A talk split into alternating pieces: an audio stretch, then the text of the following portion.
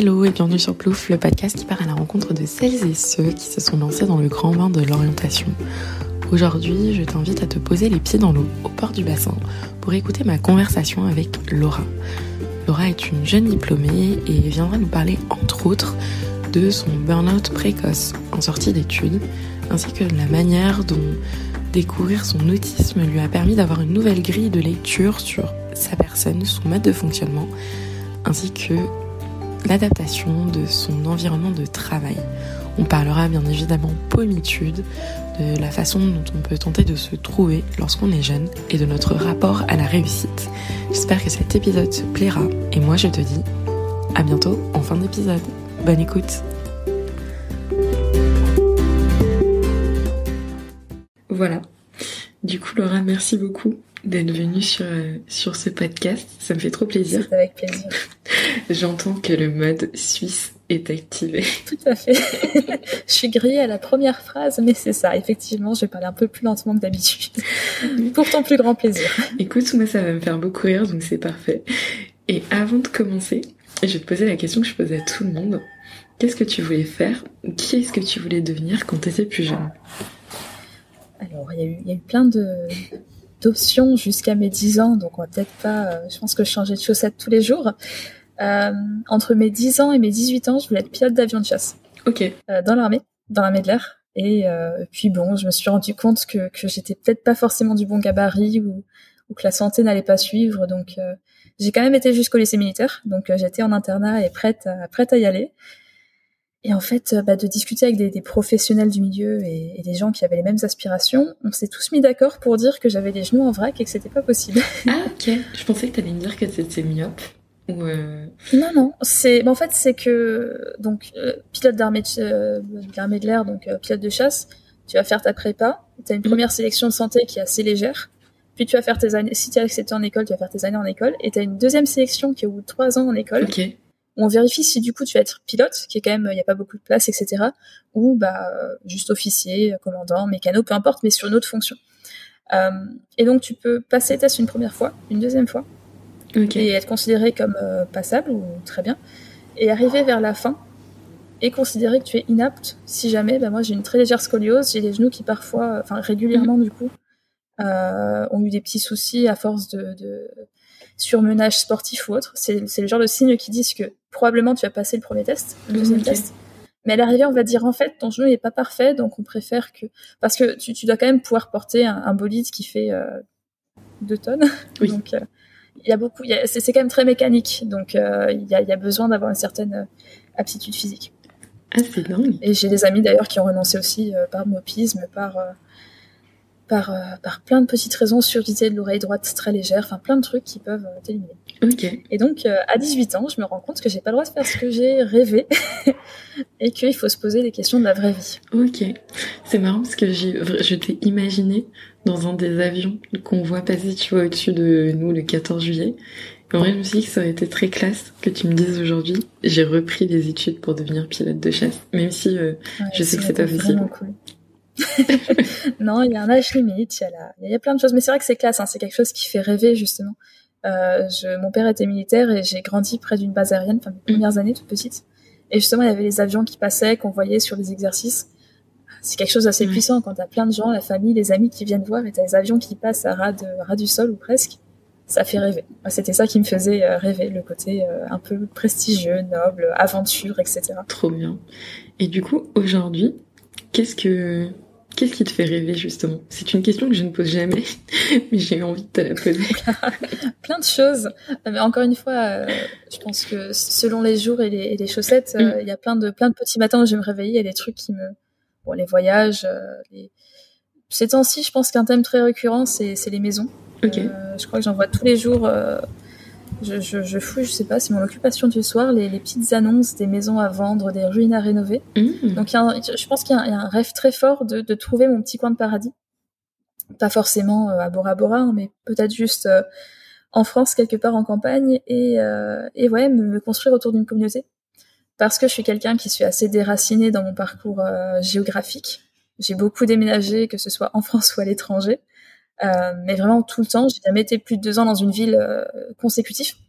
Donc pas d'amis d'enfance, pas de, de, communauté où je peux retourner quand je rentre chez moi les, vacances. Il n'y a pas de chez moi. Mm. Et donc c'est vrai qu'il y, y, a ce rêve qui est de plus en plus présent de d'enracinement, je pense. Mm, ok. C'est peut-être plus tranquille comme rêve que les avions de chasse, mais mais il y a beaucoup de ça. Ah mais c'est ultra intéressant. Est-ce que parce que ce matin je réfléchissais justement à toutes ces questions de déracinement, de dire quête identitaire et la façon dont ça pouvait un peu avoir un impact aussi sur euh, bah, nos carrières et la façon dont on se projette dans la vie.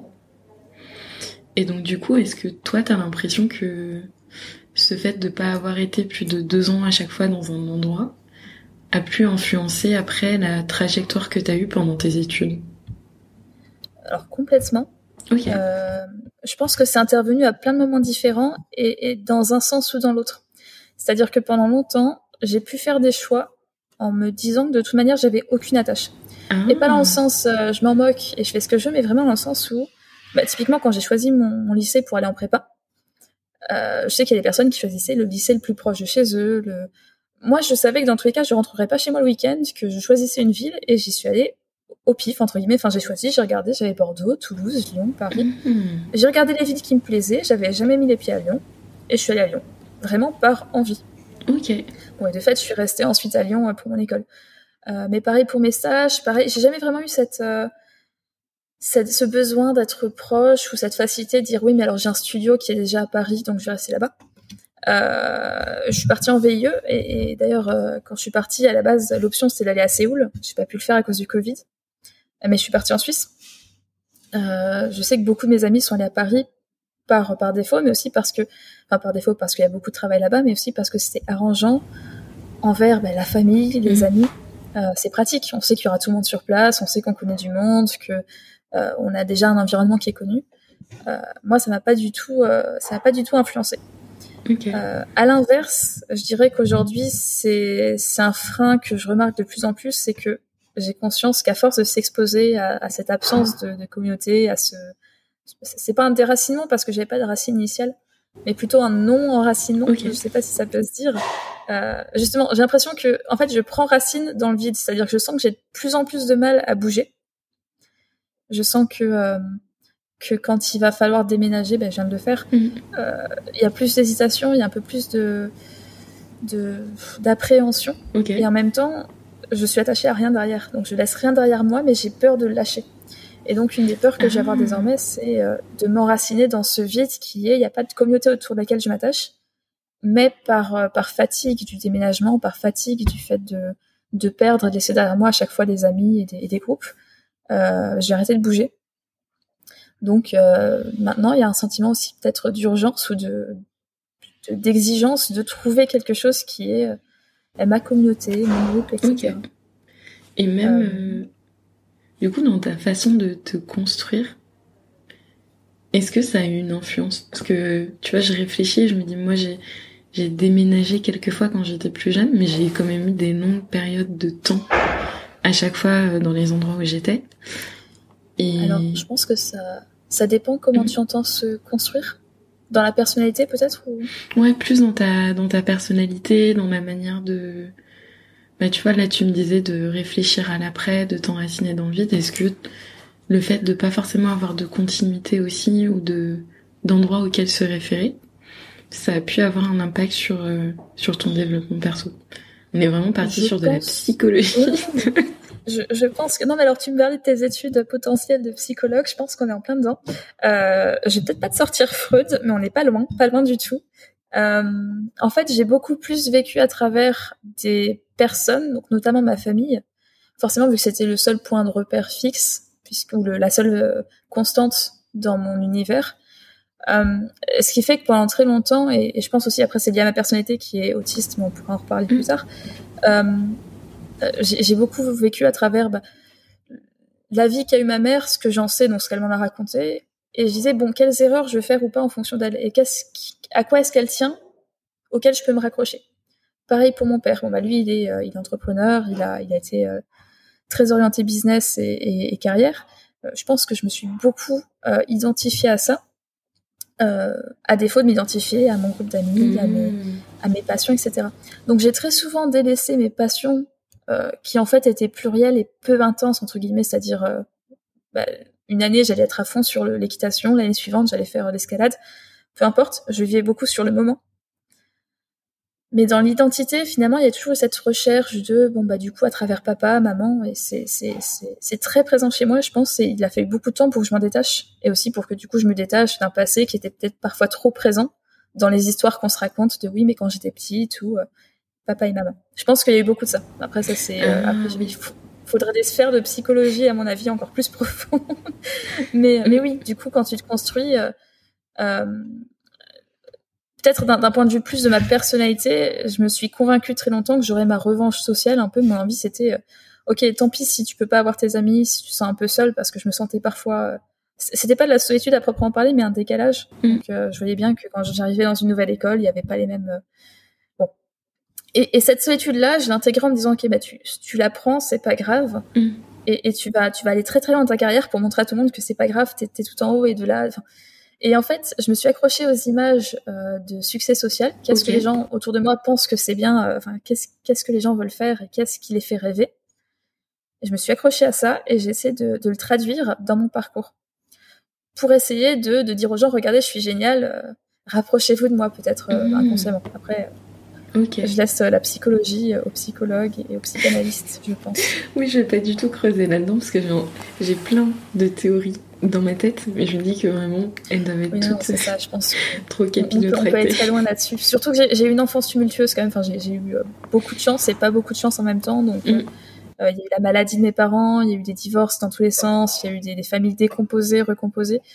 Il y a quand même plein de choses qui font que, que ça peut influencer aussi. Je pense qu'ils sont peut-être pas liés directement ou uniquement au déménagement mm. et au, au déracinement. Oui, mais c'est ultra intéressant parce que, enfin, je sais pas pourquoi l'autre jour j'en parlais avec euh, des amis, mais plus autour de l'adoption, parce que ça c'est plus, euh, tu vois, par rapport à moi, mon histoire.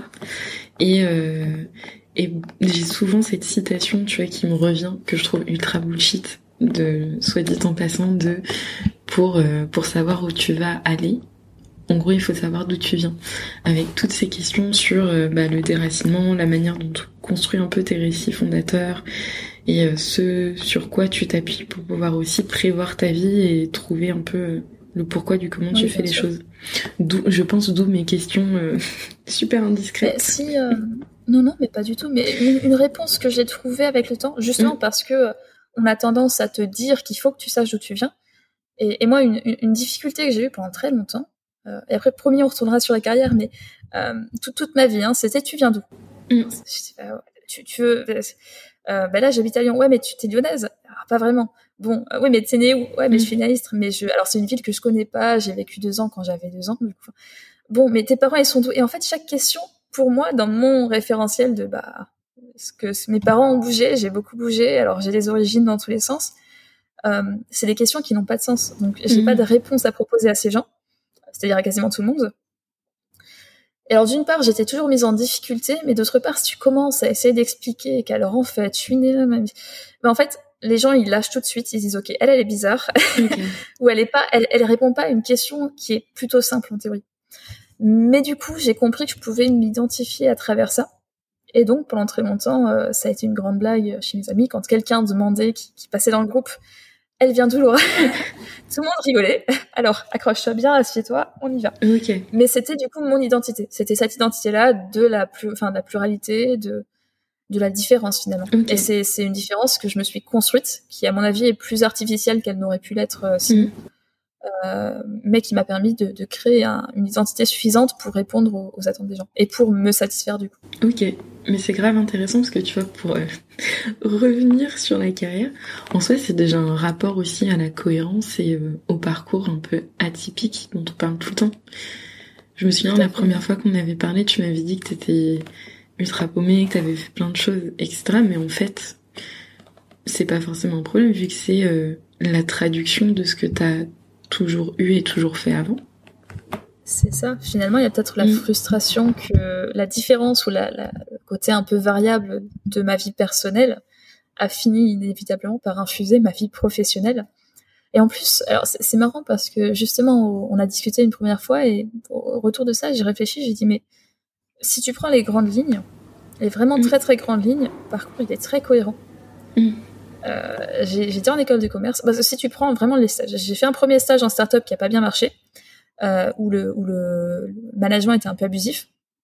En conséquence de quoi, j'ai fait des cours de ressources humaines pour me renseigner de comment tu encadres un peu mieux pour qu'il n'y ait pas justement ces abus et ces problèmes. Ça a débouché sur un stage en ressources humaines chez L'Oréal, mm.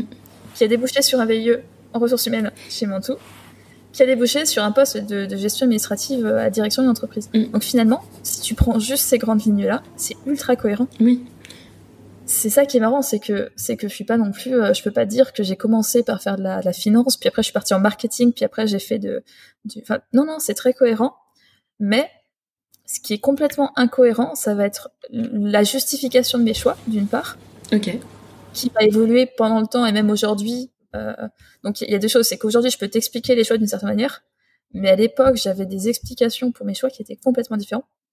Et ce qui est incohérent aussi, c'est que parfois j'ai avoir commencé ou entrepris euh, bah, des, chemins en me disant bon bah ce que je veux c'est ça et inévitablement je me retrouve à l'opposé bah, typiquement du coup en fait mhm. je, pense que je suis restée en ressources humaines alors que j'adore ça hein. vraiment je suis une grande passionnée des ressources humaines depuis que j'ai découvert c'est une c'est un, un, sujet dont je peux parler pendant des heures parce qu'il y a plein de alors ça c'est faut, faut surtout pas me lancer parce qu'il y a plein plein plein plein de en fait de sous-domaines de, des ressources humaines que personne ne connaît vraiment en école de mm. commerce et quand tu t'y intéresses, tu peux dérouler une bobine qui est absolument intéressante.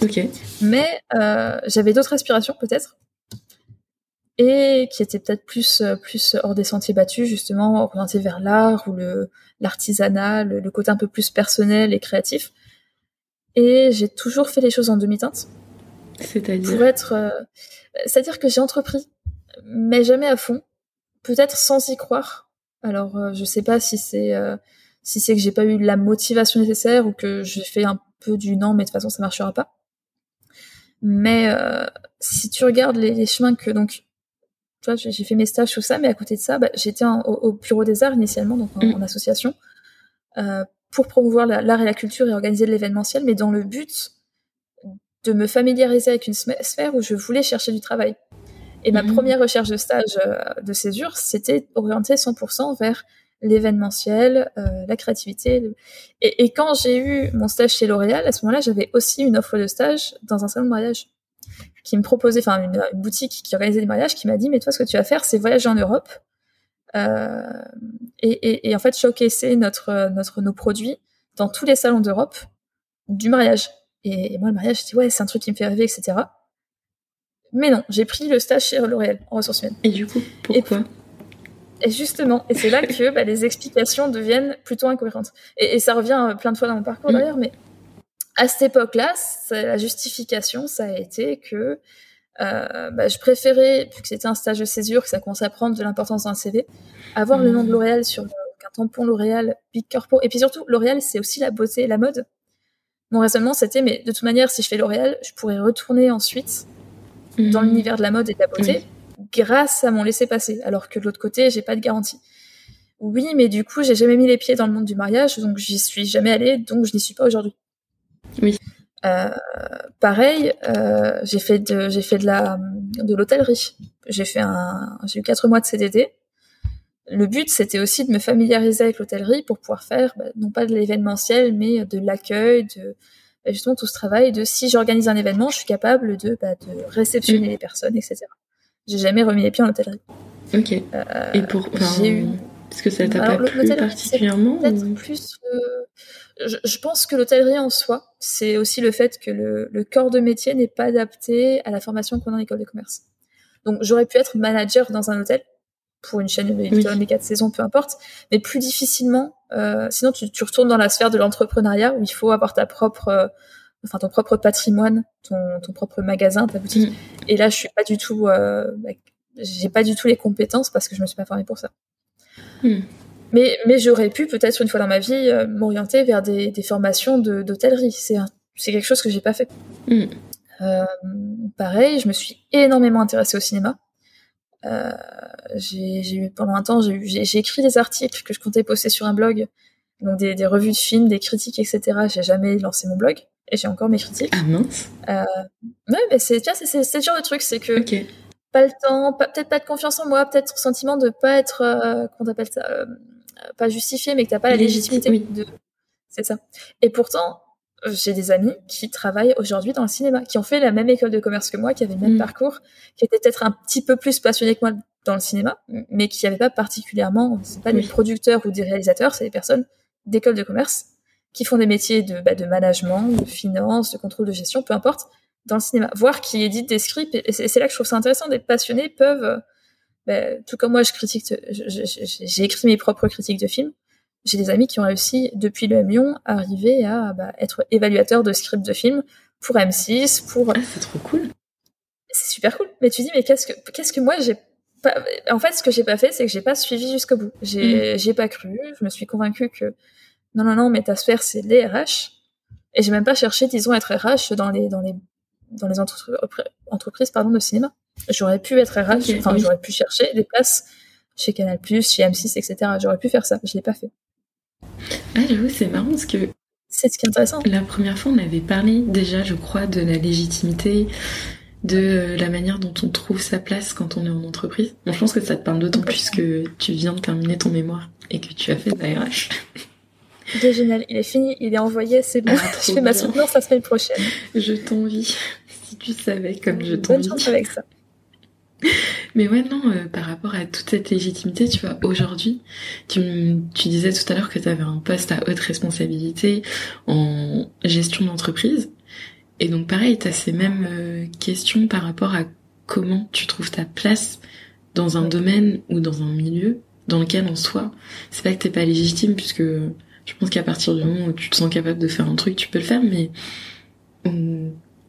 ta formation te, te disposait pas forcément à le faire tout de suite en sortie d'école. Complètement. Et donc, du coup, comment t'as comment t'as changé cette perspective? Alors, paradoxalement, je pense que je le dois beaucoup à l'entreprise dont je viens de démissionner. Donc, euh, pour remettre en contexte, j'ai été chez Mantou, euh, un cabinet de conseil jusqu'à la fin de cette, enfin, jusqu'à il y a deux mois, mm. du coup. Bon, j'ai démissionné pour plusieurs raisons, mais euh, eux, ils ont une démarche qui est très intéressante, qui est qui est assez, alors je, je vais peut-être pas dire agressif, mais dans le sens qui est très on te donne des responsabilités dès que tu arrives. Et si tu mm. peux en prendre plus, si tu veux en prendre plus, il n'y a aucun souci. Ok. Et c'est une démarche qui est super intéressante parce que ça veut dire que tu as des personnes qui ont 22, 23, 24 ans, qui sont tout fraîchement diplômées, qui occupent des postes euh, assez, euh, assez impressionnants euh, en termes de quantité de travail, en termes de qualité de travail aussi. et, c'est une entreprise qui fait confiance à la jeunesse. Mm. Et pour ça, on peut seulement les louer parce que c'est quelque chose. Bah oui, tu as 21 ans, tu viens, ou 25 ans, peu importe, tu es diplômé. Donc tu as une légitimité. Tu as un, bagage de connaissances qui est important. Bien sûr, il y a une expérience qui te manque, donc peut-être une finesse, un peu de nuance, etc. Mm. Mais l'entreprise fait le pari de dire, oui, mais on leur fait confiance. Et s'ils prouvent qu'ils en veulent plus et qu'ils peuvent en faire plus, on leur donne volontiers euh, plus à faire. Le piège pour moi, ça a été d'en faire trop. Euh, et alors, de fait, le coronavirus m'a beaucoup isolé socialement. Euh, et j'ai découvert d'autres problèmes qui, qui sont celui de l'autisme et donc d'une incapacité à gérer un travail qui est 100% digital ou presque, toujours derrière un écran, pardon. Mm. Euh, en plus de ça, toujours en home office à cause du Covid. Ah oui. Mais, euh, mais effectivement, tu peux prendre de plus en plus de responsabilités.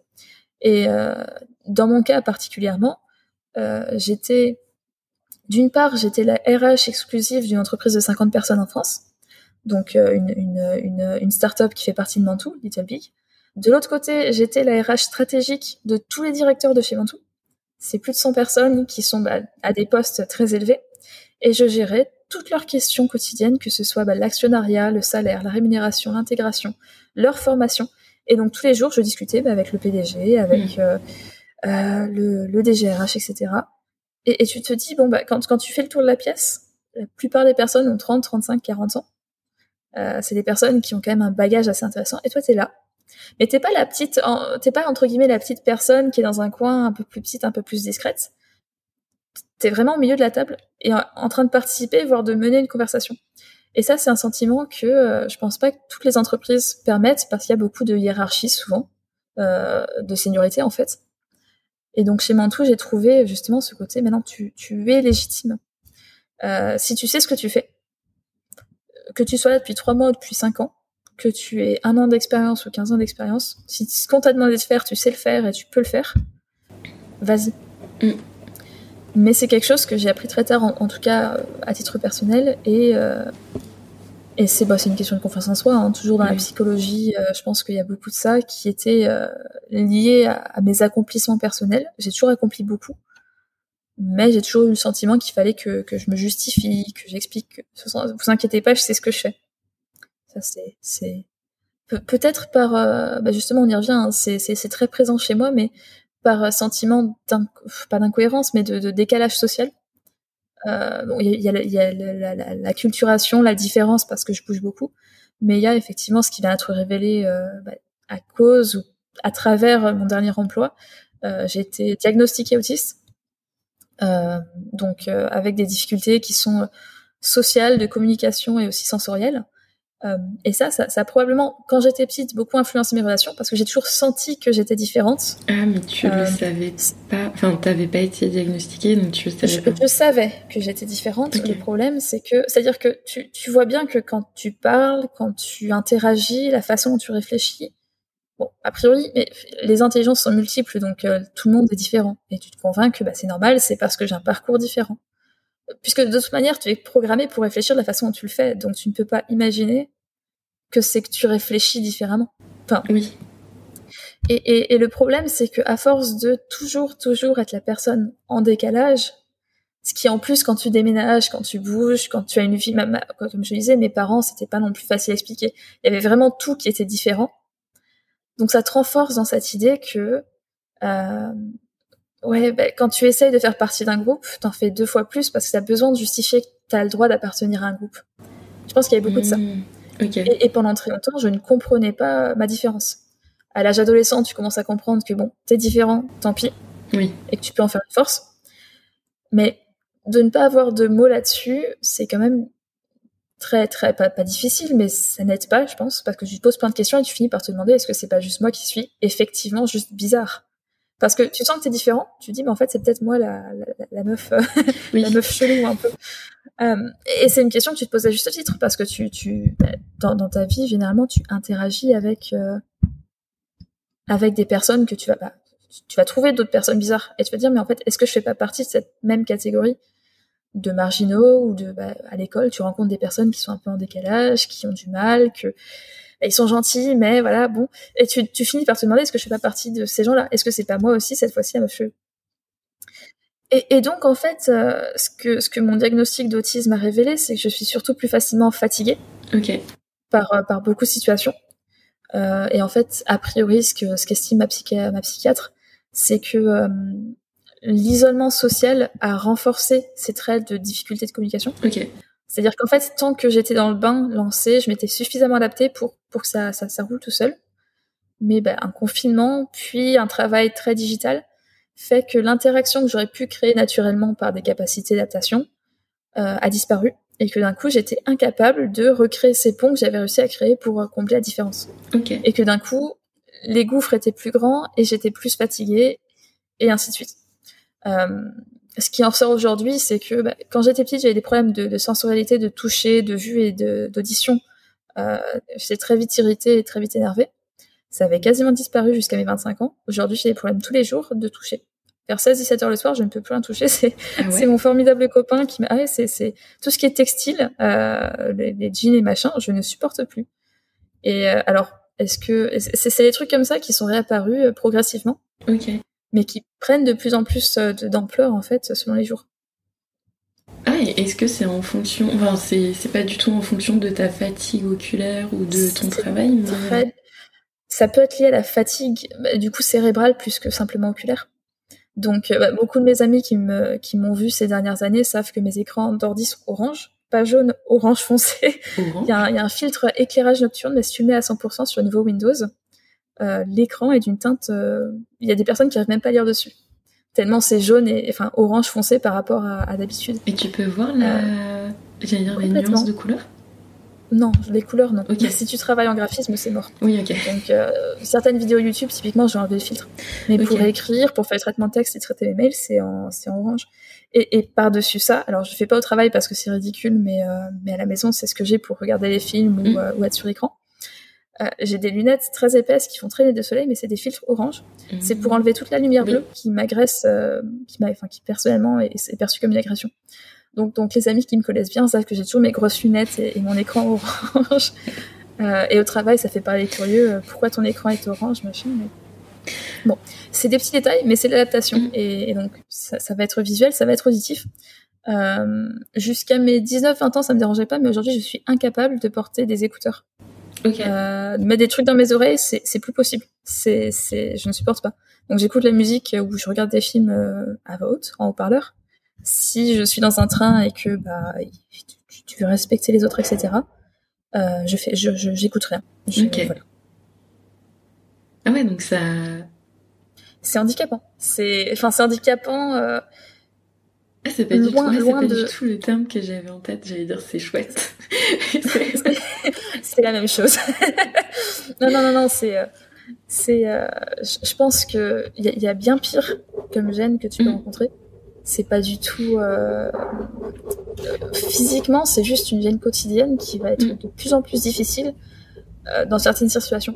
Après, ça, c'est quelque chose qui, qui est invasif, hein, qui va toucher à toutes tes bah, la façon dont tu manges, la façon dont tu, enfin, t'habilles. ça m'arrive le soir de, de, ne pas avoir envie de toucher mes affaires. Le problème, c'est que bah, il faut se déshabiller, il faut prendre sa douche, il faut se rhabiller le, la literie, c'est quelque chose que de plus en plus j'adapte. Mais bon, c'est, des petites adaptations.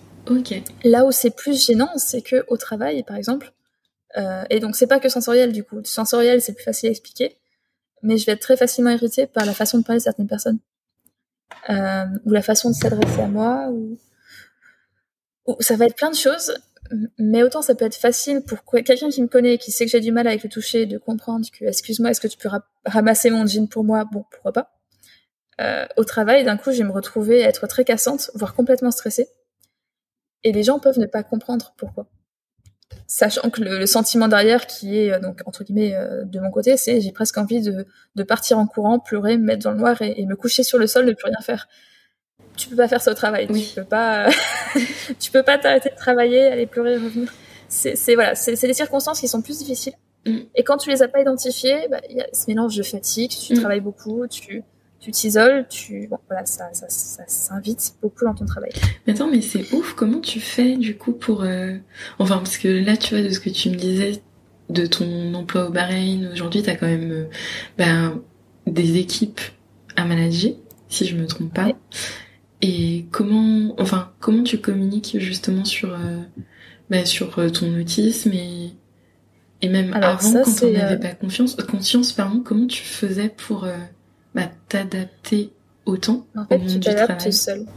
Tu t'adaptes seul et, et c'est là où, bah, dans un cadre qui était pas fait pour moi, dans le cadre de Mantoue, il y avait des semaines de 45, enfin 45 heures contractuelles, mais en fait, tu fais quelques heures sup, etc. Euh, c'était pas fait pour moi. Mais typiquement aujourd'hui, j'ai des horaires plus tranquilles. Euh, en fait, tu t'adaptes tout seul. Parce que, et, et, je pense que c'est à très juste titre, hein, mais la première chose que ma psychiatre m'a dit, je t'en avais parlé euh, en me rendant mon diagnostic, c'est que tout le monde n'est pas prêt à entendre euh, que tu es autiste.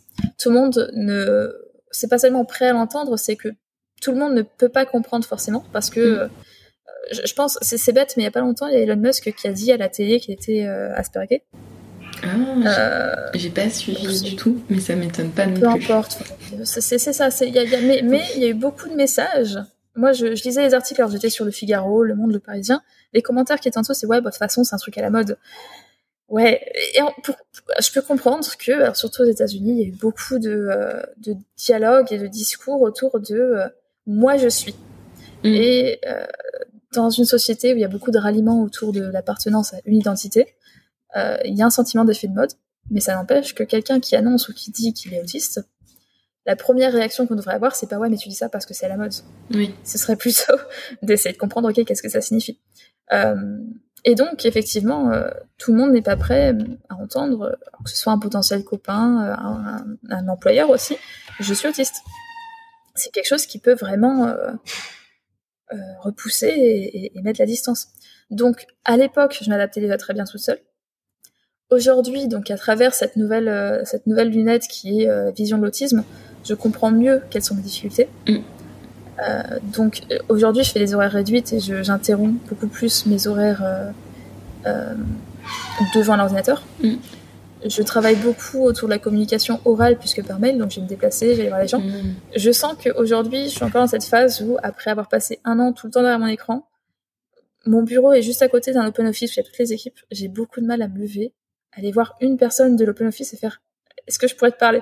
J'ai énormément de mal à le faire. C'est vraiment, je me sens bizarre, c'est trop bizarre. C'est normal et c'est ce que tout le monde fait. Hein. Ils, se, déplacent, ils disent bonjour. Euh, c'est pas parce que tu vas aller dans l'open office que tu vas devoir dire bonjour à tout le monde d'un coup. Et j'apprécie beaucoup en plus mes employés que je connais depuis très longtemps. Mais entre parenthèses, pour ceux qui peuvent ne pas comprendre, je les connais depuis très longtemps parce que c'est l'entreprise de mon père dont j'ai pris direction. Donc euh, je les connais depuis presque toute petite en fait, pour certains. C'est des amis, mais je vais avoir cette, ce frein social. Je n'ose pas aller les voir, je n'ose pas demander où en est le dossier machin, je n'ose pas demander. Euh. Mmh. Donc je me force parce que je sais que sinon je vais me retrouver dans cette nouvelle bulle euh, euh digitale derrière mon écran et d'isolation sociale. C'est l'adaptation. Et aujourd'hui, je pense que si je devais annoncer au fait les gars, je suis autiste, Ok, très bien, mais qu'est-ce que tu veux qu'on en fasse? Ah, euh, donc même dans un, personne... environnement de travail, enfin chez Montou, quand tu as eu ton, ton diagnostic, t'es pas forcément obligé de le mentionner Non, du tout. Alors, c'est, entre grandes guillemets, c'est l'avantage. C'est, un mot. Hmm. Euh, il y a plusieurs choses. Déjà, dans le cadre euh, légal, le handicap, c'est quelque chose de très très euh, très contrôlé en fait. à des cartes de handicap sur les pays, etc. Donc dans le cadre français, euh, pour avoir une reconnaissance, euh, alors RQTH, c'est reconnaissance de qualité de travailleur handicapé. Pour obtenir ça, en tant qu'autiste, il faut passer par les centres de ressources de l'autisme. Et c'est un diagnostic enfin, c'est un processus de reconnaissance de plus de trois ans. Parce que les délais sont longs, parce que l'autisme en France est plutôt dédié vers, enfin, tourné vers les enfants. Donc même en, ayant été diagnostiqué en Suisse par le CHUFS de Lausanne dans la section spécialisée de, enfin, dédiée à l'autisme, euh, en France, j'ai pas le statut d'handicapé, enfin de travailleur handicapé, qui a un statut. Donc même si j'annonçais à mon employeur que je suis autiste, euh, pour l'employeur français, mm. euh, il n'aurait pas du tout les obligations à mon, à mon encontre, qui sont celles d'un travailleur, enfin d'un employeur envers un travailleur handicapé. Ok. Ah, je savais pas du tout. Du coup, en, parallèle de quoi, a priori, si j'ai pas de carte de travailleur handicapé, j'ai pas à m'annoncer comme handicapé. Et ça, en plus, selon les pays, euh, il n'y a pas la même législation pour les personnes, euh, euh, mm. peu importe la situation de handicap. Mais, mais ce qui est très intéressant, justement, tu me dis comment tu fais pour t'adapter, et c'est là que je me suis paumée, hein, pour revenir quand même au, c'est que j'ai construit une carrière, et comme on l'a dit, parfois un peu à contra... enfin, mm. en contradiction avec moi-même, mais j'ai construit une carrière euh, sans prendre en compte un potentiel handicap. J'avais un référentiel donné qui était euh, la carrière et la reconnaissance sociale. Je pense que j'ai beaucoup travaillé, on a discuté, hein, mais j'ai beaucoup construit en fonction de la reconnaissance sociale. Qu'est-ce qui est bien vu, mm. qu'est-ce qui va être euh, euh, et, donc, sans même parler de mon épanouissement, mais ok, j'aime bien les ressources humaines. Comment est-ce que je peux arriver très très haut dans les ressources humaines?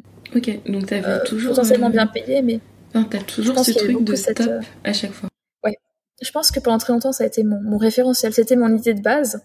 Et en fait, euh, du jour au lendemain, tu te dis, mais en fait, euh, j'ai pas réfléchi à peut-être d'autres facteurs. Donc, si je prends complètement une autre matrice, euh, aujourd'hui, c'est celle de mon handicap. Enfin, mm. on va appeler ça un handicap, mais de mon, de ma nouvelle perception sur le monde du travail et sur ma capacité de d'y bah, évoluer.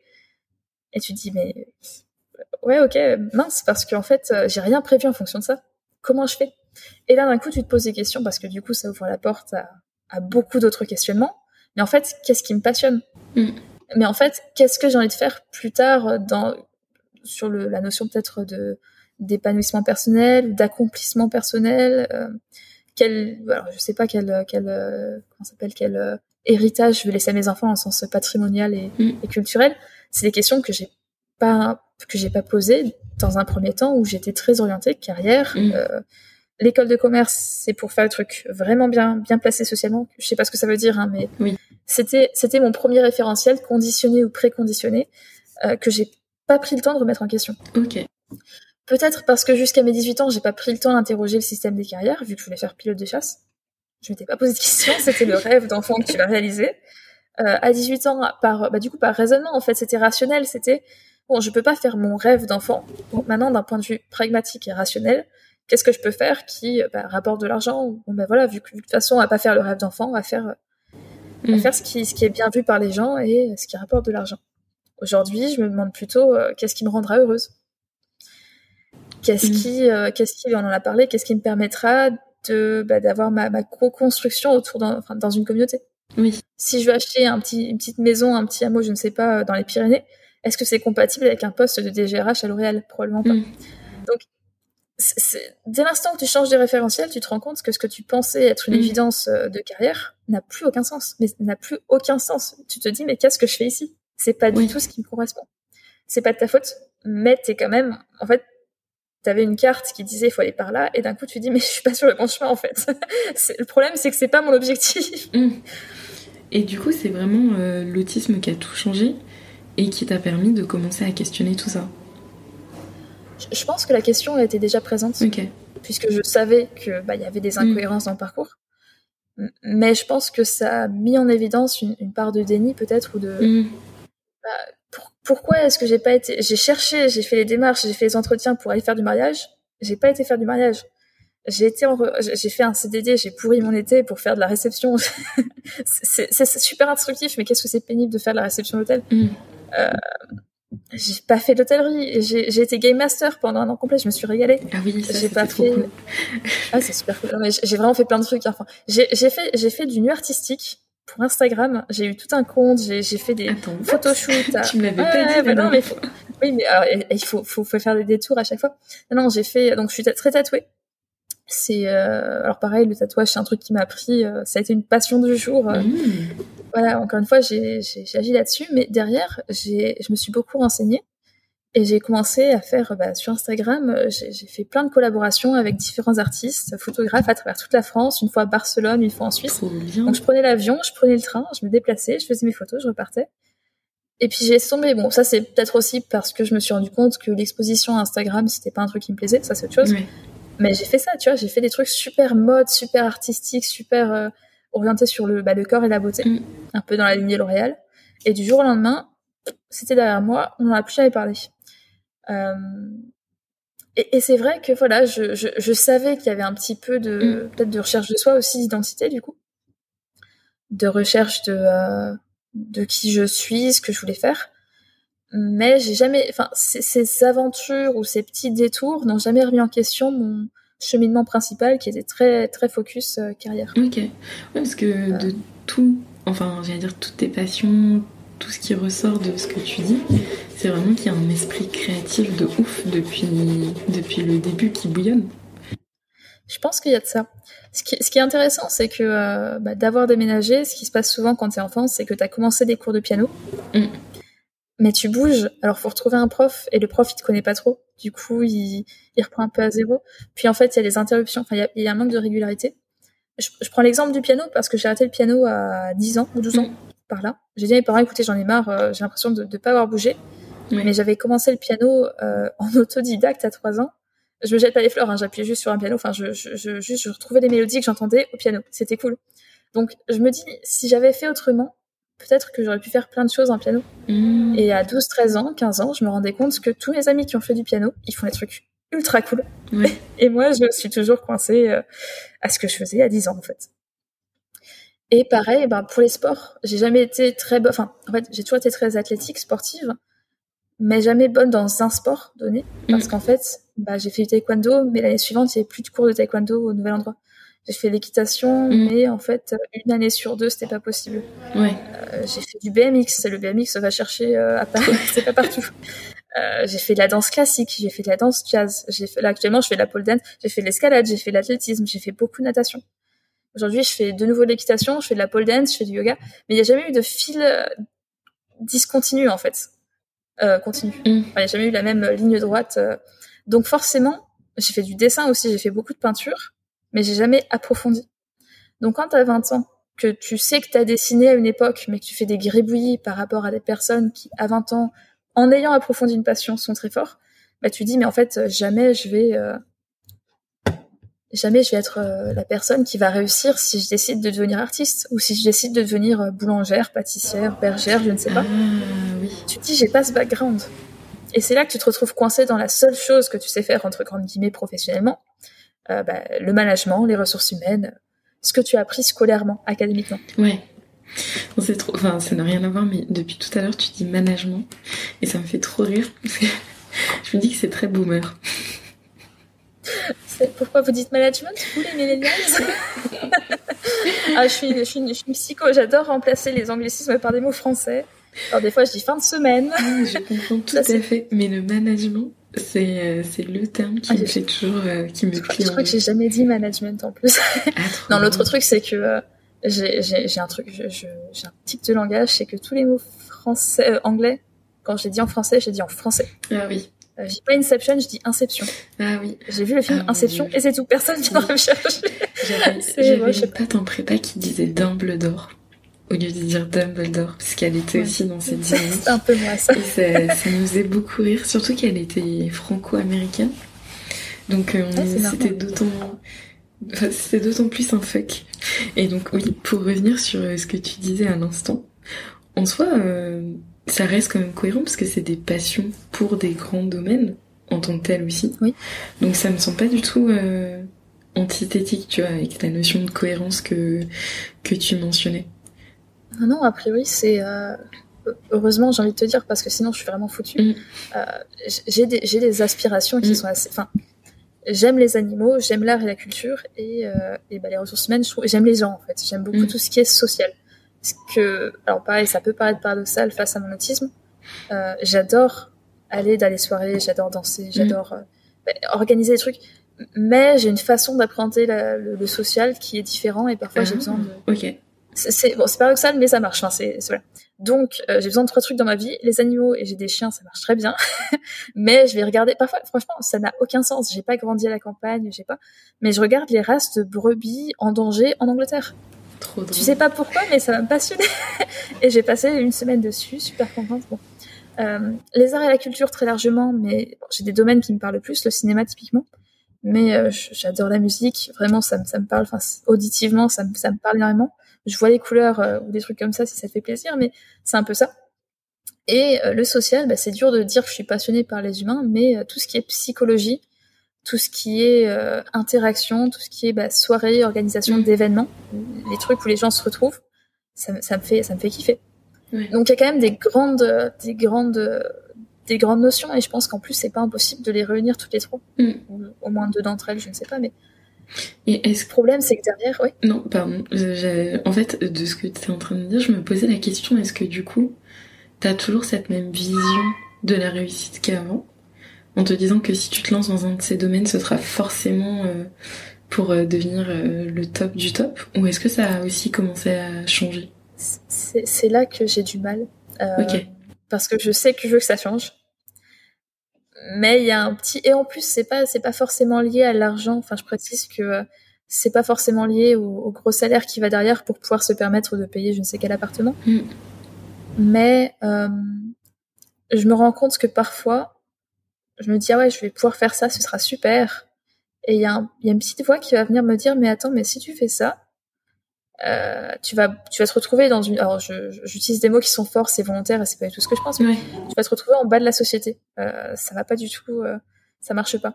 Et c'est cette peur là qui parfois revient euh, alors que je sais très bien que c'est plus quelque chose qui m'inquiète et que j'ai bien compris que c'est pas ça qui me rend heureux que d'être euh, mhm. que d'être en haut de en haut de ma petite tour tour dorée. Ah c'est le fait mais, je pense de, de t'imaginer et, et pourtant, bah, je, je dis souvent, tu vois, ça, ça, ça m'éclaterait d'être à la mm. campagne. Et une petite partie de moi qui fait, ouais, mais la ville, c'est bien. Bon, c'est cette même, c'est cette mm. même façon de voir les choses, en fait, mais dans, dans un autre référentiel qui est celui de la carrière. Ok. Euh, ah. Il y a une partie de moi qui me dit, je sais que mon père va détester, mais quand je dis détester, il va détester. Et même, bon, même sans, sans parler du fait que je travaille pour lui aujourd'hui, mais mm. euh, ah oui. il y a deux ans, je lui avais dit, ça, ça n'aide pas, mais si je lui avais dit que je voulais tout arrêter pour devenir boulangère, il, alors, il est très, il a toujours été très euh, encourageant. Il mm. m'aurait laissé faire, pas de souci, mais il l'aurait détesté. Et le fait de savoir qu'il va le détester, que socialement, ben voilà, ça me, ça me, ça me bloque. Et c'est ça, c'est pas seulement pour mon père, c'est bah, tous mes amis. Quand on demandera en disant, bon, bah, qu'est-ce qu'elle est devenue Laura Il y a une partie de moi qui me dit, si on dit, bon, bah, elle est, elle est caissière, ça me bloque. Alors qu'il y a rien de mal. Mm. Et je le sais, si c'est quelque chose qui pourrait me rendre heureux, euh, ou me satisfaire et me permettre de m'épanouir au quotidien, ce serait mille fois mieux que les boulots bah, que j'ai faits qui sont soi-disant euh, mm. prestigieux. Et où, alors c'est pas forcément la faute de Mantou, mais, mais de la mienne, de, enfin, question d'incompatibilité, mais j'ai fait un énorme burn-out.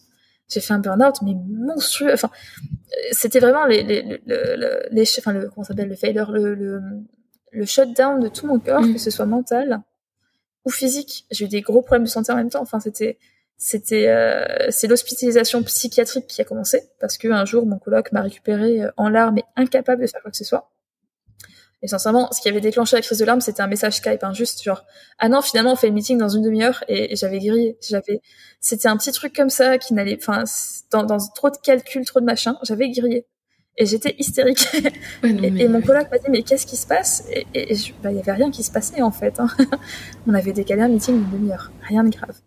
Mais à côté de ça, voilà, mon corps complet ne mm. pouvait plus supporter euh, cet environnement-là. Et donc, bah ouais, si euh, si euh, faire les métiers soi-disant en bas de l'échelle, ça me permet d'être heureuse et de ne pas avoir ce genre de, de shutdown physique, c'est quand même vachement mieux. Et en plus, mais je crois qu'on en avait parlé la dernière fois, mes inquiétudes de, bah, si je quitte tout, est-ce que je mm. pourrais quand même financer une famille, une maison, machin? A priori, il y a plein d'autres personnes qui le font et qui s'en sortent très bien mais c'est la peur de euh, bah, comme j'ai justement parce que j'ai pas de backup euh, mm.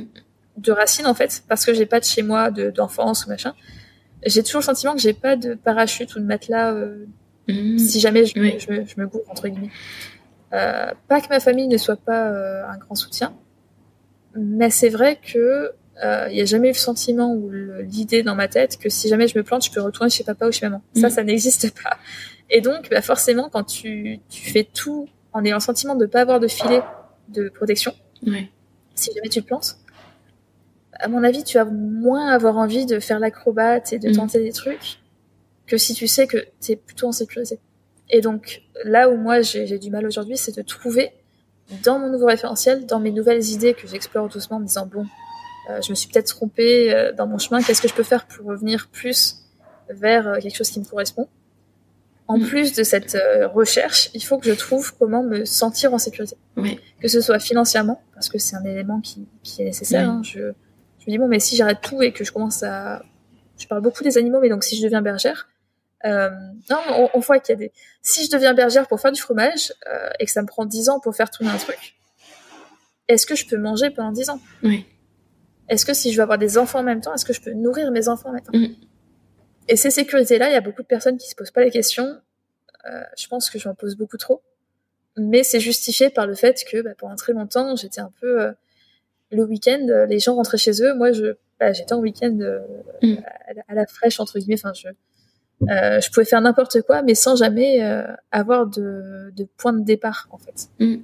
Mais de point de retour. Mais c'est vrai que la dernière fois, quand on avait parlé de ce backup, etc., on n'avait pas du tout abordé, tu vois, le, le fait de partir aussi assez régulièrement. Je me souviens, tu m'avais dit que comme euh, bah, ta famille, enfin ton père est entrepreneur, il y avait aussi ce truc euh, de la sécurité, de se dire que bah, finalement ta vie, enfin ou du moins sa vie et du coup la vie de la famille pendant un certain temps, c'était l'entreprise et c'était votre backup.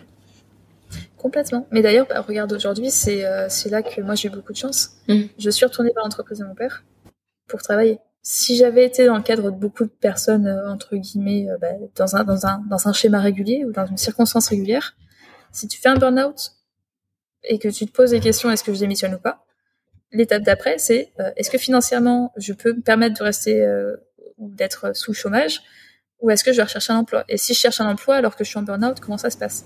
Oui. Ça j'ai eu la chance de pas pouvoir le faire parce qu'il y avait l'entreprise de papa. Bah, euh, J'utilise l'expression entreprise de papa parce que je, je, dis jamais papa, mais il y a le sentiment un peu de piston là-dessus qui euh, qui est quelque chose. Bah, c'est une chance, mais c'est la seule chance que j'ai eue.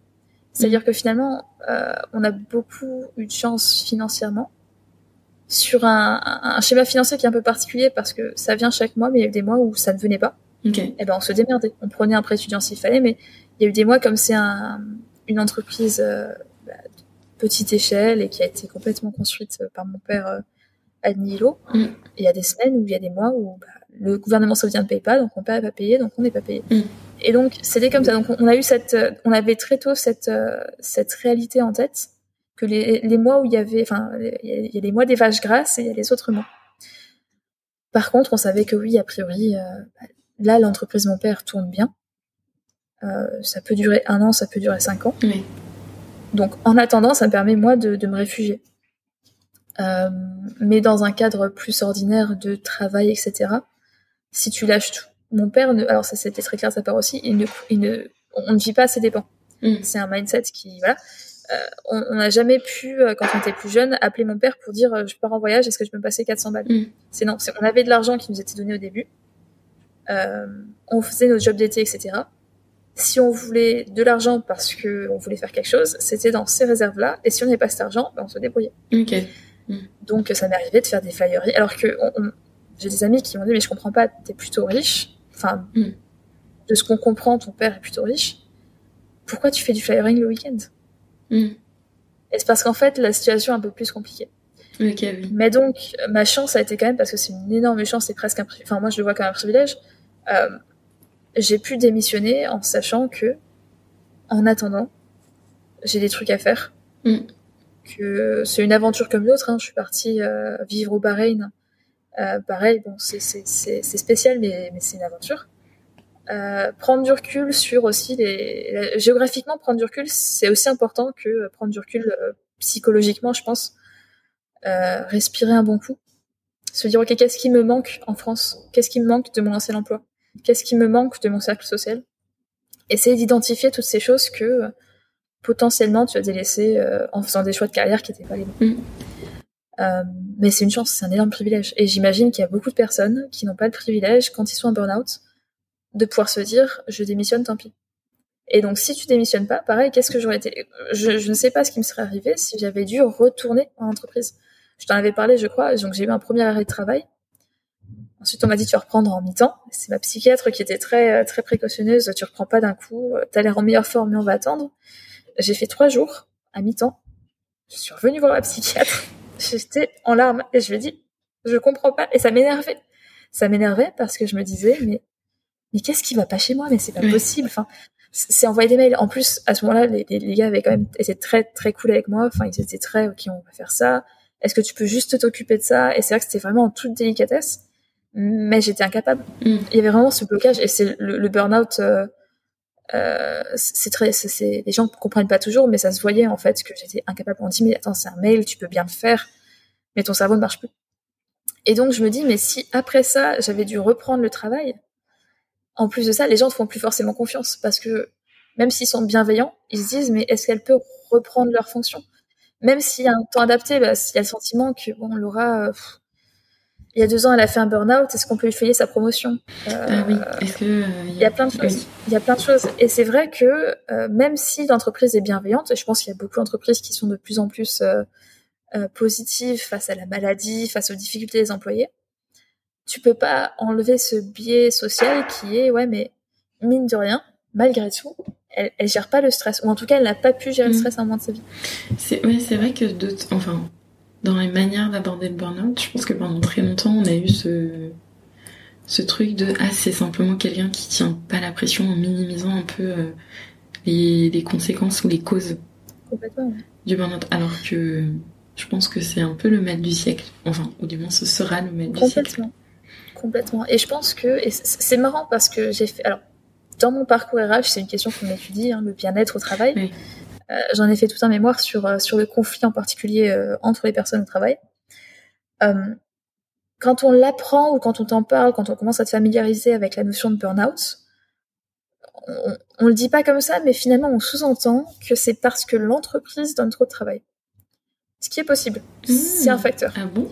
Mais on ah. peut te, bah, on va pouvoir sous-entendre que c'est le, le, management qui gère pas ou machin. On, on, parce que la personne est en burn-out et qu'elle est en difficulté, mmh on va pas avoir tendance à, à dire que c'est sa responsabilité. Je dis pas que c'est entièrement de la faute de la personne qui tombe en burn-out, mais ce qui est intéressant, c'est qu'on n'interroge pas toujours aussi la façon de faire de la personne.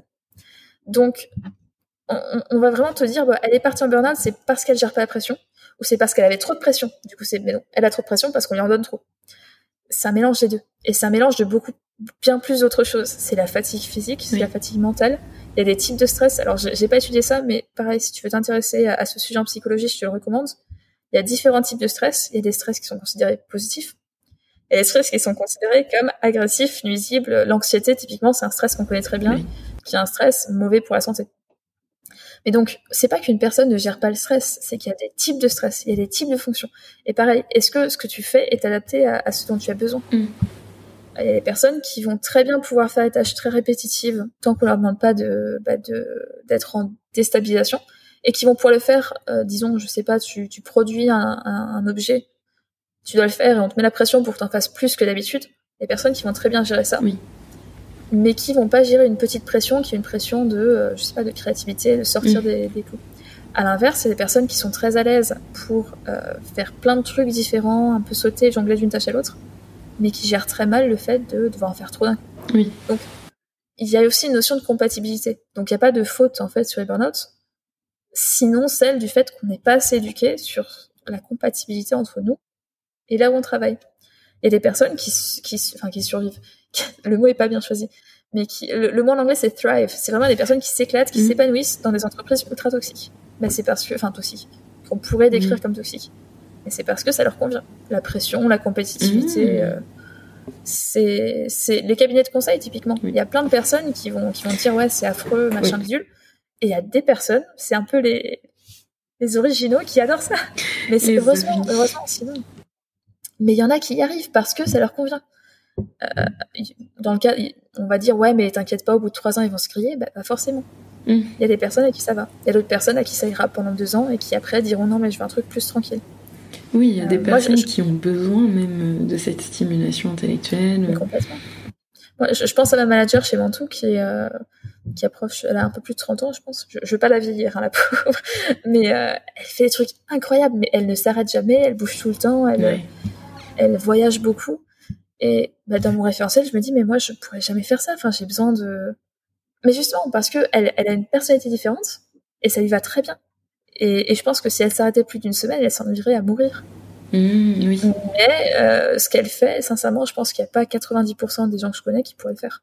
Pas en termes de compétences, mais en termes de gestion du temps de mmh. travail, du stress, du dévouement à l'entreprise. Et, et, je regrette qu'on m'ait pas appris, au-delà de juste choisir une entreprise pour son environnement de travail, soi-disant sain, entre guillemets, qu'on m'ait pas juste appris à plus s'interroger qu'est-ce qui me convient, qu'est-ce que je suis capable de gérer, mm. quand est-ce que je me mets des limites. Euh, parce qu'aussi, je pense que je me croyais capable de prendre plus de responsabilités. Parce que je voulais bien faire, parce que paradoxalement, c'est quelque chose qui me plaît de montrer que je suis importante pour l'entreprise. On, on a parlé, j'ai ce besoin de, euh, de reconnaissance. Euh, mais je me suis pas interrogée sur le fait que peut-être il vaudrait mieux que je fasse mes horaires 9h, euh, 19h, mais rien de plus, et que j'en donne pas trop tout de suite, ou que j'en donne mm. pas trop tout court d'ailleurs. Mais, mais j'ai pas interrogé ça. J'ai réfléchi euh, en me disant non, non, je fais, je fonce. Oui, mais c'est ce que tu disais aussi un peu tout à l'heure sur euh, enfin, le fait d'être carriériste avec les gros parce que, ce que tu viens de faire exactement le même geste de ta main que, que moi. tu me vois pas, mais j'ai faire ça. Mais c'est ce que j'appelle l'autoroute de la vie. c'est ça. C'est exactement ce que je viens de dessiner. Et des fois, tu vois, le burn-out, tu, tu te retrouves sur l'aire d'autoroute où tu prends une sortie un peu trop rapide. Mais, euh, mais, enfin, ce que je trouve ouf, c'est que quand je parle aux gens, j'ai l'impression qu'il faut, enfin, qu'il faut, non, mais que souvent, c'est ces périodes de gros down qui, qui font qu'on se pose ces questions-là. Mais sans ça, on reste sur cette autoroute. Et j'insiste sur le geste. Ma, ma, mère, un jour, a, on, faisait, on, faisait, des super longs trajets euh, de Marseille à Strasbourg euh, régulièrement dans l'année. Un jour, elle, je me, j'avais, j'avais 10 ans, pas plus, hein, mais non, non, c'est bon, ça va aller. La voiture elle est un peu vieille, mais on va rouler. la voiture a pris feu. la voiture était en feu sur le bord d'autoroute. Et tu, en fait, je pense à ça. Voilà, tu me dis ça. C'est un, c'est un feu qu'on a pu éteindre, mais mais elle a ouvert le capot, il y a des flammes immenses qui sont sorties de la voiture. Et nous, on était sur la banquette arrière. Et tu dis, ah ouais. Et en fait, c'est ça, c'était le non, non, mais elle était fatiguée, elle avait envie d'arriver à la maison, elle avait envie d'arrêter de, conduire, surtout qu'on était trois gamins, il n'y avait pas d'autres adultes dans la voiture, donc c'était on arrive à la maison. Et la voiture prend feu. La question, c'est est-ce que, au-delà d'être sur l'autoroute, je, je, file ta métaphore. Hein, mmh, euh, oui, oui, vas-y, moi ça me, j'adore. Mais au-delà de prendre des pauses aux aires d'autoroute, de vérifier, euh, on nous apprend quand même aujourd'hui, et comme tu dis, mal du siècle, à être sur l'autoroute, aller vite. Les départementales ah. et nationales, il y a encore des personnes qui font leur euh, Strasbourg-Marseille sur les départementales. Alors, respect à eux. parce que moi, j'ai le dos cassé et que je peux pas conduire autant, mais euh, il y a d'autres façons d'avancer dans la vie mm. que dans notre milieu, je pense, social, c'est-à-dire quand tu as fait la prépa, quand tu es arrivé en école de commerce, on est un peu sur la fast track de la, mm. de, la vie, de la société, de tu vas, tu vas vite avoir un boulot, tu vas vite être diplômé, tu vas, tu vas avoir un bon salaire très vite aussi. Et les personnes, bah, les, salaires qu'on a en première, deuxième, troisième année après notre diplôme, c'est les salaires que les personnes ont au bout de 50 ans. Et qui progressent vers ça. Donc, même, même en, donc on te dit, voilà, tu vas aller vite, tu vas vite gagner beaucoup mm. d'argent, tu vas vite et rapidement être employable, tu vas vite progresser dans ta, pareil, est-ce que il y, a des personnes, à mon avis, qui gagnent bien plus que nous, à ne pas changer de poste tous les deux ans, mais qui plutôt évoluent tous les cinq ans, mm. à leur rythme, et qui peut-être ont le temps de plus se poser, s'interroger, gagner en expérience et en maturité. Donc euh, j'aime beaucoup la métaphore mm. d'autoroute. Ouais, puis t'as, je pense que t'as le truc de la fast life, tu vois, en plus c'est énorme comme euh, non mais complètement comme truc et tout le monde y va et se pose pas du tout de, de questions jusqu'à ce que ton capot s'ouvre et que la voiture soit en feu. Mais c'est vraiment ça. C'est euh... c'est ce qui s'est passé pour moi. C'est le jour où t'es plus capable d'expliquer que t'es hystérique et en larmes parce qu'on t'a envoyé un message Skype. Mm. En plus, je crois que sincèrement, la frustration qui était venue moi ce jour-là, c'était même pas le changement d'horaire, c'était le fait que je me battais pour que tout le monde sur Teams et qu'il y avait un gars qui voulait absolument utiliser. C'était vraiment, ça c'est stupide mais c'était la goutte, le, le, le, nanogramme, l'atome d'oxygène, je ne sais quoi, qui a fait, qui, qui, a fait que tout a explosé. Mais tu te dis comment j'ai pu, avec du recul, comment j'ai pu mettre dans ces circonstances. Et paradoxalement, euh, si euh, tu parlais de la team BDA l'autre jour, euh, qui sont passés sur ces podcasts, mais si eux m'entendaient, ils m'ont connu en dépression en 2018. Mm. C'était une dépression probablement liée euh, bah, à une difficulté sociale que j'identifiais pas mais ils m'ont connu à ce même moment un peu de, euh, de shutdown où j'arrivais moins à, à faire ce que je voulais faire et où j'étais tellement, mais mille fois plus sensible émotionnellement. À l'époque, ça avait été diagnostiqué comme de, la dépression, pure et simple, t'es mmh. triste, t'es dépressif, voilà. Euh, Aujourd'hui, je sais que c'était probablement un autisme qui a été euh, ah, oui. bah, malmené en fait, euh, que je me suis forcée à, à, être dans les circonstances ou les situations qui me convenaient pas, mmh. sans m'en rendre compte, et que j'ai accumulé la fatigue. Mais, mais donc ça, c'est pas la première fois en fait que je me retrouvais euh, dans cette situation de défaillance euh, physique ou, mentale.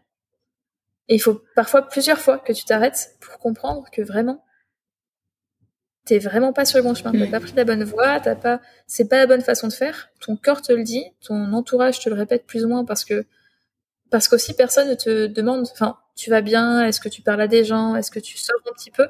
Personne ne te demande, est-ce que tu as la bonne carrière? C'est pas une question qui se pose. Est-ce que tu es sûr que tu as fait le bon choix? C'est pas une question que tu demandes quand tu, tu as quelqu'un qui est un peu triste, un peu fatigué. À part si la personne se plaint tout le temps du travail, et dans ce cas-là, tu dis peut-être qu'il faudrait que tu démissionnes. Euh, oui. Si tu m'avais demandé, je t'aurais répondu que j'étais très heureuse dans mon travail. J'aime, j'aimais ce que je faisais en, en, RH chez Mantou. Donc j'aurais pu dire oui, je suis un peu fatiguée, mais j'aurais enchaîné par un mais t'inquiète pas, oui. C'est juste que. Mais c'est tout c'est une étape, c'est une phase. Mais j'adorais mon travail, j'adorais mon environnement. Il y a des défauts que je trouvais au travail, mais je râlais pas tous les jours mm. de ce travail. Je m'en suis rendu compte tôt ou tard, mais euh, donc personne m'aurait demandé est-ce que tu es vraiment sûr d'avoir fait le bon choix? Mm. Et au-delà du choix d'entreprise, parce qu'au pire, on va interroger le choix de l'employeur en fait. Oui. Est-ce que tu es sûr de travailler chez la bonne personne? Et on va pas te demander est-ce que ton choix de carrière, ça c'est une question qui est quand même assez sûre. Hein. Est-ce que tu es sûr d'avoir fait les bonnes études? Quand ça fait 5 ans que tu as ans d'expérience, bah oui. ça fait. c'est depuis que Mais c'est une question qu'on pourrait peut-être, sinon poser aux autres, au moins se poser. Oui, Et que tu poses, je pense. Euh, bah, c'est se demander si ce qu'on a fait correspond à notre personnalité, à notre histoire, à la personne qu'on a envie de devenir. Et en vrai, il y a tellement de choses qui sont dures à quantifier. la personnalité, l'histoire, ce qu'on veut devenir. Et je pense que, tu vois, tout à l'heure, quand tu parlais d'autisme, tu disais que des gens étaient pas prêts ou prêtes à reconnaître qu'ils étaient handicapés, que des, enfin, des entreprises sont pas prêtes à entendre ça. Mais pareil, enfin, se dire, euh, j'ai passé tout ce temps et dépensé quand même euh, toute cette énergie et tout cet argent dans un truc euh, qui ne correspond pas du tout, je pense que ça fait je pense que ça fait super mal au cœur. ça fait, bah, ça fait un choc. Mm. oui, peut-être. Vraiment. C'est-à-dire que j'ai eu, j'ai été accompagnée, j'ai rencontré des personnes qui m'ont beaucoup appris en termes, peut-être peut-être pas de spiritualité, mm. mais de prise de recul, d'acceptation, d'existentialisme, peu importe. Donc le jour où moi j'ai reçu cette nouvelle-là, je me suis dit bon, au moins c'est plus logique. Mm. Et, donc le référentiel a complètement changé, il y a eu un bouleversement énorme, mais je l'ai accepté ou accueilli avec beaucoup de, sérénité. Mm. un super bouleversement, qu'est-ce que je fais maintenant? Et presque un soulagement pour ma part. Mais, euh, mais tu dis, t'es soulagé parce que t'es handicapé. Dans mon cas. Oui. Le mot handicap, il est très fort et il est un peu stigmatisant parce que bah, quand t'es petit on dit ah mais t'inquiète pas enfin il y a des blagues aussi c'est comme le racisme c'est comme plein de choses ah oui. c'est les jours hein, entre guillemets tu te réveilles pas un matin en étant victime de racisme parce que soit tu es dans une catégorie qui enfin qui est euh, dans une minorité tu appartiens à une minorité qui est euh, sujet au racisme soit a priori tu fais partie d'une personne qui est privilégiée et qui n'a pas à être confrontée à ça le handicap c'est un peu se réveiller je, je dis en plaisantant, mais tu te réveilles, t'es noir, et d'un coup, tu vas dans la rue, tu te rends compte ce que c'est que le racisme. Bah, c'est pareil. d'un coup, tu te dis, attends, mais je suis handicapé. Mm. Ok, mais comment est-ce que les gens me perçoivent? Et d'un coup, tu prends conscience que c'est pas quelque chose de positif, le handicap. Mm. C'est pas. Bon, t'as, toutes ces, as déjà vu des vidéos de personnes qui te disent qu'elles vivent très bien leur handicap. Oui. Mais c'est des vidéos qui montrent que ces personnes-là sont normales comme tout le monde, enfin, Mm. malgré tout.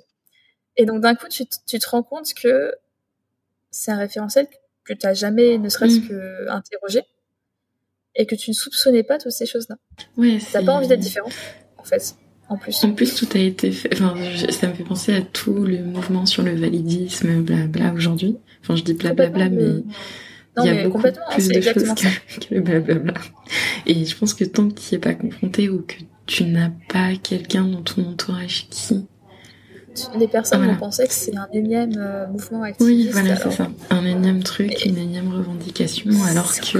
c'est inventé par les, bah, c'est, ah, millennials, ils font vraiment n'importe quoi, les jeunes. Mais c'est ça, en fait. J'avais vu il y a pas longtemps, ça m'avait, et c'était il y a pas si longtemps, mais à l'époque, je connaissais pas le mot ableisme, du coup, en français validisme. Mm. Euh, je sais plus quelle, quelle franchise de jeux vidéo a changé la description d'un personnage qui était balafré et où il y avait écrit euh, une, une, une cicatrice défigurante et où le jeu vidéo, après les commentaires des fans, a décidé de changer, euh, je crois que c'était Ubisoft, ça me surprendrait pas, mais euh, a essayé de changer la description du personnage. Et, et j'ai lu le mot, donc en anglais ableisme, en français validisme. Je me suis dit, mais qu'est-ce que c'est que ce truc? Enfin, C'est une description. Et, et je me suis interrogée. Et beaucoup plus tard, donc, enfin, ensuite, du coup, euh, quand j'ai moi-même, bah, tu te rends compte des blagues qu'on fait sur l'autisme. Ouais. Ouais, il est sans autiste. Oui. Alors ça, c'est un truc. Ouais, oui, oui. Quand tu Euh, dis euh, cette personne fait son. Oui. tu fais pas ton autiste ou même Tu- tu euh, te- imiter les gens comme ça. finalement, ouais. Et, et tu, tu repenses aussi à tout ce que toi tu as pu dire euh, de, de négatif sans le voir. Euh, mais du coup, c'est vrai que sans, sans, sans rentrer dans des débats de, de responsabilité sociale, etc., quand tu dois interroger d'un coup ta carrière ou ton parcours perso- euh, personnel, du coup, euh, dans ce nouveau spectre, Mm. c'est un gros bouleversement.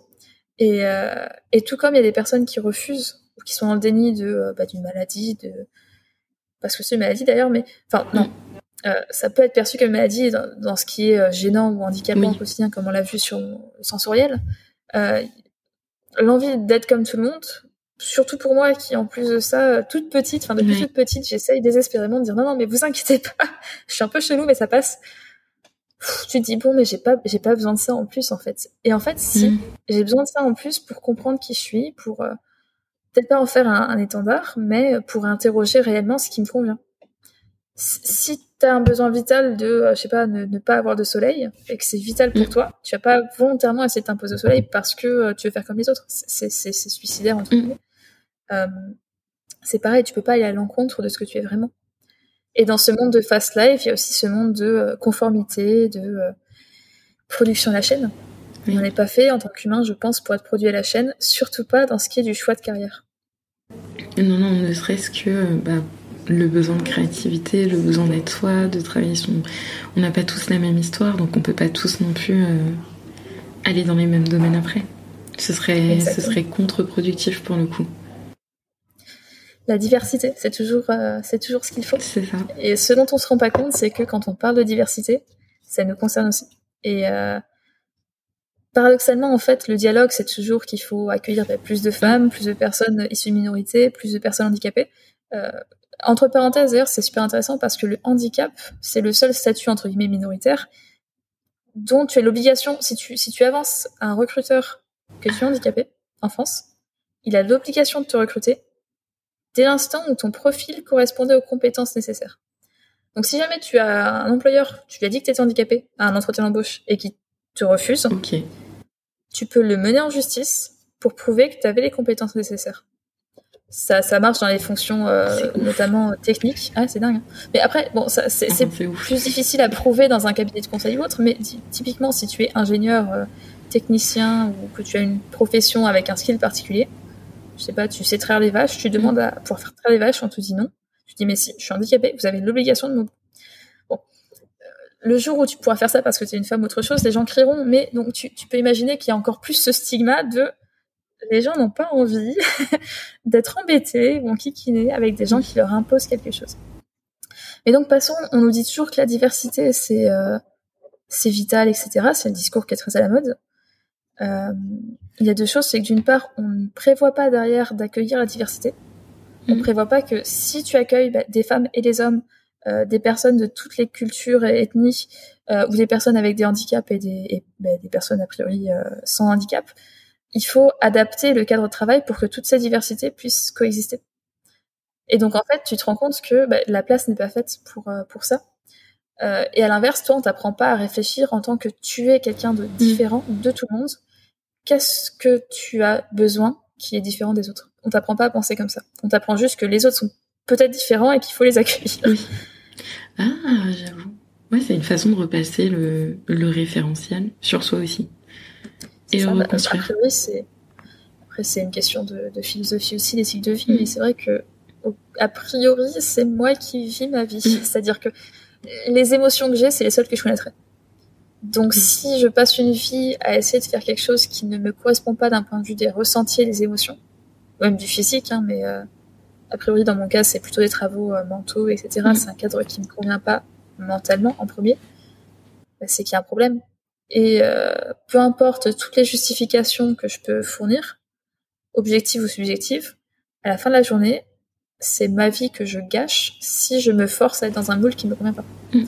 Euh, c'est dur de se rendre compte que le moule n'est pas fait pour soi parce qu'on pense et on a envie de penser, on nous a conditionné à penser que on fait partie du moule parce qu'on est des personnes normales, entre grandes guillemets.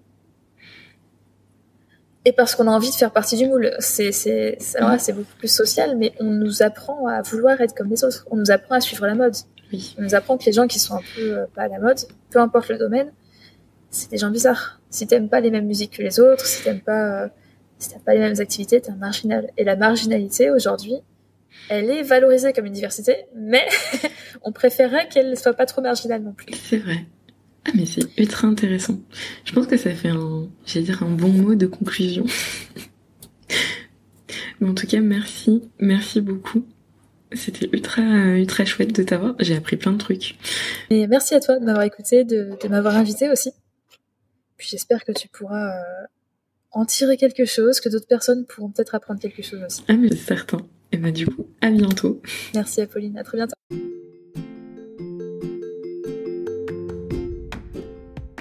Et voilà, on arrive au bout de cet épisode. Merci à toi de l'avoir écouté. J'espère que tu en sors un peu plus inspiré et un peu plus outillé pour te lancer toi aussi dans le grand bain de l'orientation. Si ce sujet de quête de sens en fin d'études t'intéresse, je t'invite à regarder tous les liens que je t'ai mis en description de cet épisode pour que tu puisses avoir un meilleur aperçu de tous les contenus qu'on propose avec Home Millennials Today. Et si jamais l'envie te prend toi aussi de t'installer dans notre piscine, pouvoir parler de ton parcours ou simplement échanger autour de ces thématiques éducatives et d'orientation, n'hésite pas à nous envoyer un email, j'y répondrai avec grand plaisir. En attendant, je te dis à très bientôt, les pieds dans l'eau.